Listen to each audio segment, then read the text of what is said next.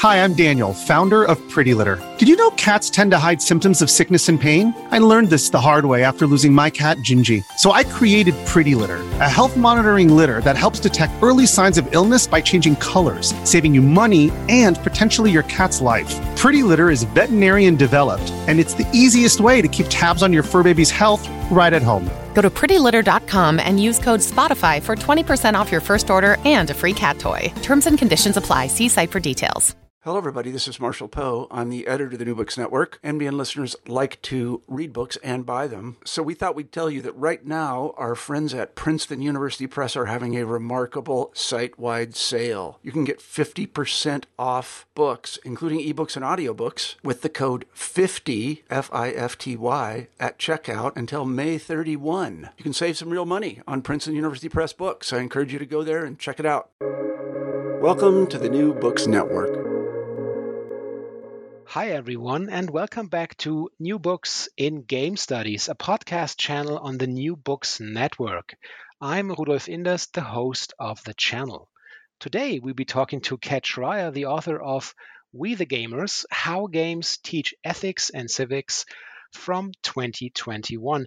The publisher is Oxford University Press. Before we jump right in, though, I want to let you know that if you like our show on the episodes, please leave us a five star review on Apple Podcasts, Spotify, or the audio platform of your choice. Also, feel free to share this episode with your friends or wherever you see fit. And now back to the show. Ethics and civics have always mattered, but perhaps they matter now more than ever before.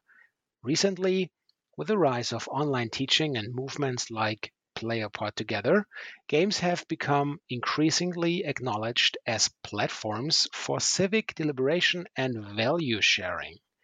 We the Gamers explores these possibilities by examining how we connect, communicate, analyze, and discover when we play games.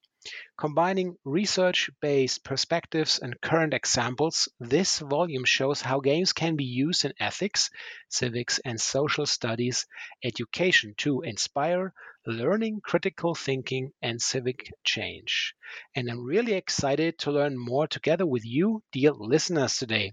Kat, welcome to the show. Thank you so much for having me. I'm so excited to be here. I wonder if you could begin the interview by telling us a bit about yourself. Well, I'm so thrilled to be on your show. I am Dr. Kat Schrier. I am an associate professor and director of a games program at a university in the New York metro area called Marist. I also run the Play Innovation Lab, and I've been researching and designing games for ethics, empathy, compassion and care for the last 20 years. I'm also working as a designer, uh, as a consultant for places like the World Health Organization. And I've worked at places previously like Nickelodeon, Scholastic, BrainPop, making educational media and games for kids and adults. Hmm, that's great. I've been to New York only I think one week ago, actually. Wow. So that's great. that's really well, well, maybe next time then. Um, of course, we have to check for your Ludo Street credibility. So you gotta tell us what's your favorite game and the one or even the ones you are playing right now. Well, so my absolute two favorite games are Maniac Mansion, which I don't know if people remember, but it was on the Apple IIe. It was on eventually ported to I think the Super Nintendo and it was just an amazing point and click adventure game with a green tentacle and a fun madhouse of different characters and I absolutely loved it when I was growing up. Um, more recently, I really love the Fallout series it's an immersive role playing game where you got to be in a post apocalyptic world and make ethical choices and try to navigate in this new society. I also really love the Red Dead Redemption series, which I think also grapples with different ethical issues around how to behave in the wild, wild west. And more recently, as in the last few days, I've been replaying the recent Civilization series. I find it to be a very relaxing and engaging pointing, um, not point and click adventure game, but totally different, um, turn based resource management game that really helps you understand how societies live, thrive, and grow. Yeah, right. I was just thinking about the, strategy games of Paradox, Swedish company, and but it's just way too complicated for me to be on, to be honest. but now, yeah, well, with Civilization, I've been playing it since the second one came out, so I know the basic mechanics and the systems that are already there. But even though I've been playing it for now going on almost twenty years, um, maybe more than that, 25 years, I still find new things and I still learn more about different systems and how they interact. And I think about, wow, the amount of thought and just the decision making that went into creating this kind of complex game is just so amazing to me. I mean, it really is a, a work of art in the way that it comes together. Well, talking about learning new things, uh, let's circle back to your book then, because um, We the Gamers introduces and explores various educational frameworks through a range of games and interactive experiences, including board and card games, online games, virtual reality and augmented reality games, and digital games as well, like Minecraft, Fortnite, or Animal Crossing New Horizons. So please tell our listeners how did you come to write We the Gamer in the first or We the Gamers in the first place? Well, I've always been very interested in this idea of perspective taking and how games allow us to enter into other perspectives and to really not only enter into them, but to also see the big picture and how different systems work together and how problems might be solved differently and how people might have different stories than our own. And I've really been fascinated by that concept. And I've been thinking about, well, how do we incorporate more perspective taking into gaming? And so that from that idea, I was a graduate student at MIT and I created a game called Reliving the Revolution. And what it entailed was creating an augmented reality game, which meant that the players used a mobile device to access virtual information, but they were in an actual physical location. And the physical location was one of the major sites in the American Revolution, and that was called the the Lexington Common, which was involved in the Battle of Lexington. And so in this game that I designed, I had players interacting with these virtual characters that showed up on their mobile devices and told them about what was happening before, during, and after the battle. And the students had to get together and try to figure out who fired the first shot at the battle. And that is a history mystery that we still don't have an answer to. And so, depending on how they played and, and who they interacted with, they might have had a different perspective on what happened at the battle. In addition, each of the students played a different role. They played roles like being a British loyalist or being uh, a Minuteman soldier. They also played as a uh, you know people from um, different racial backgrounds and, and different gender identities. And based on their perspective, they also got different information from the characters that they interacted with. And so they really had to grapple with like how their perspective in the game affected them and maybe even affected how they interpreted history. And from doing that game, which I did 20 years ago, it was one of the first augmented reality games before Pokemon Go, all before that. I was using a Palm Pilot at the time, and it used a separate GPS device to have the information pop up on the student screens. And that experience really inspired me to see how powerful using games in education and specifically in social studies education uh, could be. And so I continued to design those kinds of games and research that. I wrote a few books on using games for ethics and ethics education and did my own research on how we could use Fable 3, which is a role playing game, in ethics and ethical deliberation. And all of those experiences really led me to wanting to write this book so that educators and researchers, game players could learn about how they might be able to either play or use these games in their classrooms or beyond. So, in the first part of your book, then, you investigate why we need to learn ethics and civics. And that is indeed a pretty profound question and not an easy one to answer. So, what's yours? Well, the biggest thing that I thought about when writing this, and so when I first wrote it, I certainly intuitively understood why ethics and civics are important. I understood that we are a collective, we live in a society, and we have to understand how to deliberate, understand each other, and make a better society for each other. But as I was writing this book, we suddenly were in a pandemic, the COVID 19 pandemic. And I really started to not only understand it theoretically, but understand it in practice that we are a we right? We are a world that is in crisis, and we need to be able to solve the biggest issues of our time, whether it's climate change or political crises like a war, you know, the war that's happening in Europe right now, or it's um, health, um, healthcare, and and um, you know illnesses and viruses like the COVID nineteen pandemic. We have to be able to work together to solve these big problems and to understand how to make the world more equitable and inclusive and caring for each other.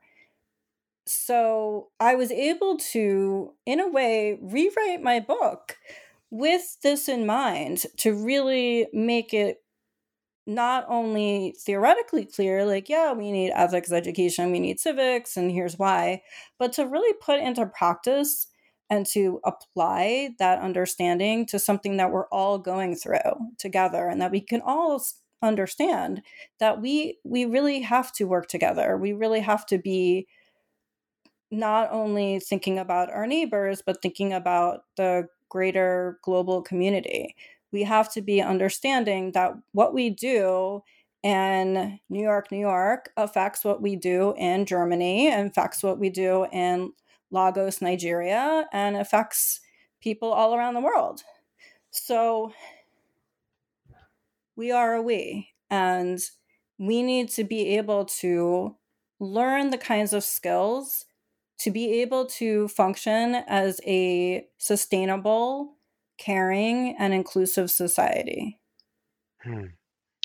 In the in, in your next part, you take uh, you dive into a whole set of interesting questions which actually relate to using games to build real world knowledge and to take real world action. So I was wondering which questions are these and why was it so significant or important to you to introduce or rather use the term real world? That's a great question. I think I really drew that section from my previous book and my work on that, which my previous book is called Knowledge Games. And in that book, I explore how we can use games to solve what I call real world problems, which are problems that we might be facing. For example, thinking about the COVID 19 pandemic, there's a game out there, it's spelled E T E R N A, so eater, eater RNA, so thinking like RNA, which is something you might have learned in biology or genetics class. And in that game, you're able to design new RNA molecules, and they're potentially could be used as medicines, as other kinds of solutions to issues. And when the COVID 19 pandemic came out, they created a special version of it so that you could help to create, for example, RNA based vaccinations. So people were playing a game, but through playing the game, like through the actual actions that you took in the game, it was like solving a real world puzzle, trying to put the pieces together so that we could, in a way, crowdsource solutions, crowdsource actions that we could take, science, like real scientists could take to to then invent new medicines that could help us. And so the way I think about it is could game playing itself be a form of civic action? Could it be a way that we could all help to directly solve real world issues? Certainly, games are the real world, right? I mean, you know, you're it's it's a virtual space, but you're still you're still in the real world. But the things that you do in games have potentially an influence on the reality of our world around us. So we could actually solve these problems through games and not just medical problems and illnesses, but we could think about social issues. Could we take civic action through games? There are people that were mounting protests in Animal Crossing New Horizons because they couldn't do it in their neighborhoods or in their streets. They had to do it in a virtual space because they weren't allowed to do it in their streets. So, could we do that? And and not only that, we are doing that. Could we see that games are out there and allowing people to engage civically, to respond, to be activists, and to have the kind of dialogue that we need as a civic society. You also put thought in the, uh, into the question how games may or may not support community and connection, as well as how they may encourage the practice of skills related to, for instance, identity or empathy. Yeah, so I mean, you think about games, right? There's a study that was done by the ADL, which is the Anti Defamation League, and they found that over 80% of online game players were having toxic types of interactions, like being harassed based on their racial or gender or other identity or part of their identity. And on the other hand, they found that over 99% of game players online in their study were having caring and compassionate and pro social actions happening to them, like forming friendships or mentoring each other. And so, my hope is that we can take that learning of how we might potentially move games from being cruel and toxic spaces to more compassionate and caring ones. So, how can we focus on the compassionate and pro social behaviors and design systems so that people want to be caring, that they want to engage in, in inclusive behavior? You know, so first we we have to move that from from cruelty to compassion. But could we also learn from that to make our all of our spaces, all of our c- civic institutions, to redesign our systems to be based on caring and compassion rather than how they've been designed in the past. So, on the one hand, I want us to have less toxic spaces online, whether it's social media or gaming. Gaming is a form of social media, people are interacting socially there. Whether it's online in the playground, in our town halls, or in our um, other civic spaces, could we move that from cruelty to compassion? And could games help us to figure out how to get there? You then switch to the field of critical thinking and critical inquiry, where you, for example, ask how many games help us to practice skills such as making decisions or engaging in design. Yeah, absolutely. So, for example, I am working on a game right now with the World Health Organization. I work in the academy, which is helping to design learning experiences that are competency based and teach things like critical thinking, problem solving, and decision making. One game that I'm working on right now, and we're trying to finalize the prototype on is on hand hygiene. So, understanding the moments when a clinical staff member, like a doctor or a nurse or other medical staff person, so that they would know when they should do hand hygiene. So not necessarily how to do it, right? So not like the physical, you know, the actual action of like how do you wash your hands for how many minutes, but it's actually like knowing when. So like for example, before you shake hands with a patient, um, you know, when you you you walk into a room and you enter the patient zone, you should be engaging in hand hygiene prior to, so before doing something like touching a patient. And that involves a lot of decision making, right? So if you are playing a game where you have to make those decisions, you are practicing decision making. You have to know within your list of clinical tasks when do I make that decision to engage in hand hygiene? And I see firsthand how powerful games are in helping us to learn and practice decision making because it's giving you an authentic environment in which to practice in. And I think that again, it's not it's not a given, right? You have to design an, an experience that supports that. And certainly there are many other ways that you can learn critical thinking and decision making and problem solving. But I do think that games could be a powerful way to do that as well. Your fifth chapter also holds a large portfolio of interesting points. By large, they deal with the challenges of logistical and the practical considerations for bringing games into the classroom and other learning environments. Please do tell us more about that.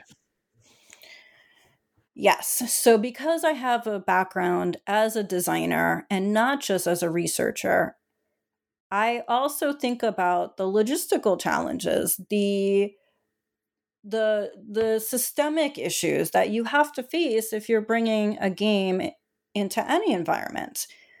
And so for example, you have to think about do I have the right software? Do I have the a big enough table to play a board game on?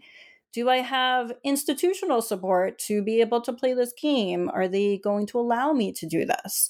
Do I have to have logins? Do I need to have some kind of registration? Uh, do I need a special ID to get into this game? Is it free? Do I have to pay for it? How do I pay for it? I mean, there's so many different challenges that we have to think about, and we have to also realize that that with any audience, um, it could be first graders, it could be college students, it could be adults, right? They're going to have different needs. And we have to think about the kinds of environments and the, accessibility of this game for each of these audiences. So, like, for example, I might play the same exact game with the same exact age group and in two different classes. So, same exact game, two different sections of a class and I might have completely different responses to that game.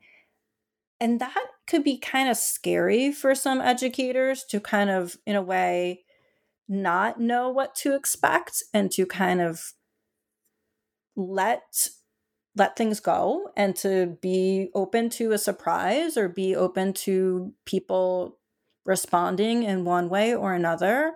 For example, I play this game with my students called Loneliness. It's a very short game, it's only five minutes, and it's really just these little blocks, and you're moving around, and the rest of the blocks basically move away from you. It's very abstract, it's a short game.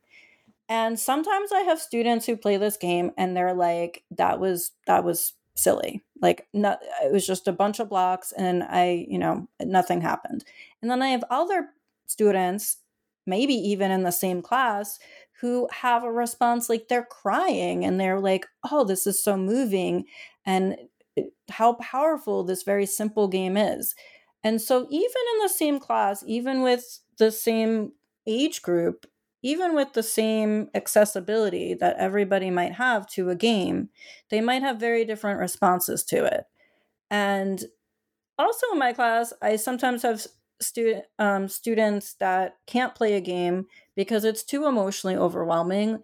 Like I have them play a game called That Dragon Cancer, which is a game about a family who is losing their son, their real life son, to cancer, and then grieving that loss. And it was made by the family who lost their son.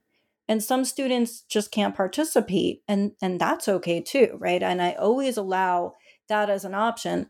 And those kinds of things open up the structure of education in a way that not every educator could be comfortable with right you're you're relinquishing control and you're sharing the the educational experience with your students really in a in a more open and um, vulnerable way. And it's you know for me i i'm okay with that. I like to be open. I like to be vulnerable. I like to allow my students to experiment. It's okay if it fails. It's okay if it doesn't work. You know we try again. We try something else. We ex- you know it ha- i have that kind of culture in my class but not everybody is able to have that kind of culture for various reasons and my hope was that having those kinds of guidelines questions to ask and and to kind of give a little bit of a flavor of of all the different kinds of things that could happen the, the possibilities could help educators out there figure out how to pragmatically include these games in their classroom now let's shoot for a really simple question how might we shape our future through games. Of course, I'm just kidding. I'm very well aware that this is a rather complicated room with a view, and I'm very lucky that you have put so much thought into this. Yes, I do think about this a lot, and I always have a different answer for myself. I think the first thing is to acknowledge that games and people are quite messy. We're flawed. We obviously all have a lot of problems we need to solve. And to be okay with that, to also acknowledge that games will help us to see those flaws and could potentially not only be the problem, but also the solution.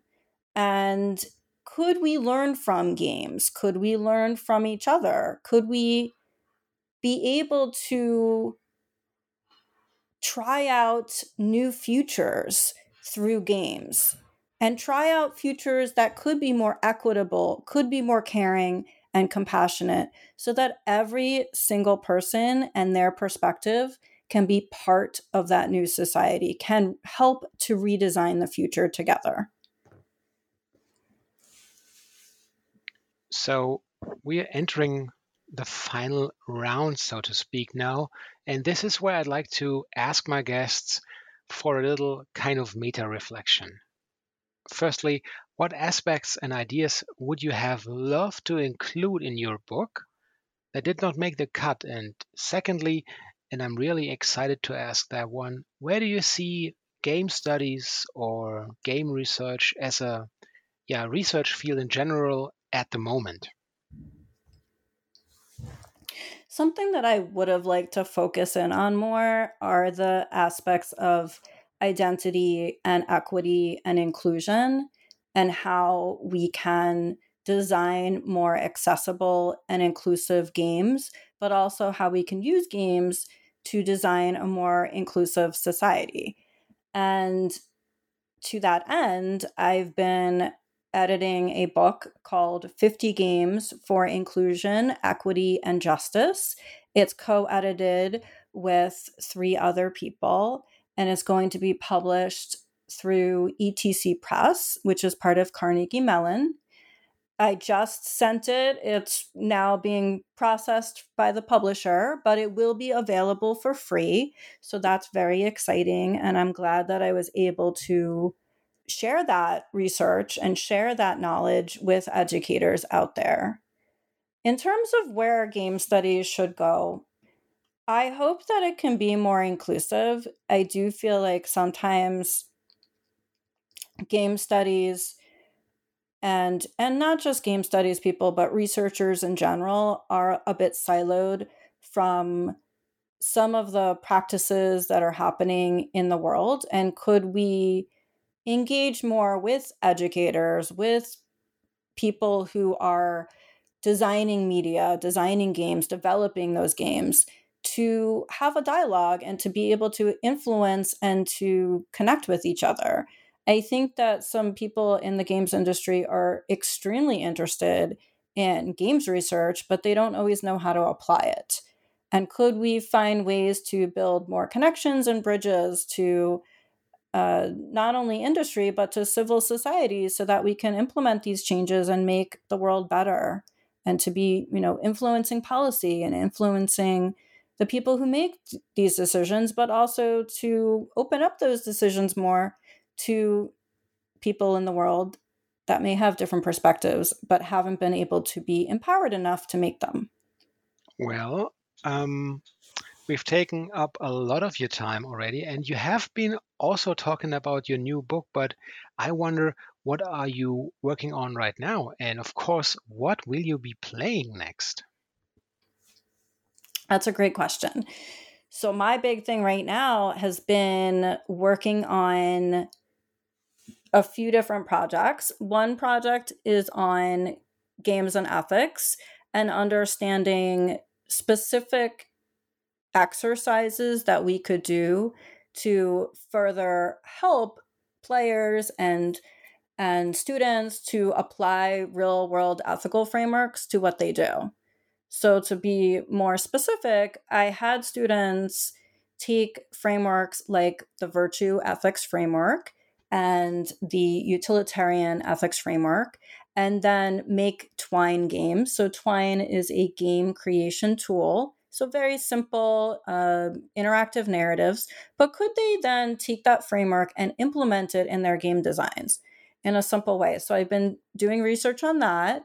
I'm also doing a big global study on games and accessibility um, for for both of these studies, I'm collaborating with people from other universities and um, also from universities in Finland and, and Japan. So that's been very exciting. Um, in addition, I'm working on a Templeton World Charities grant with collaborators in Lagos Business School in Nigeria.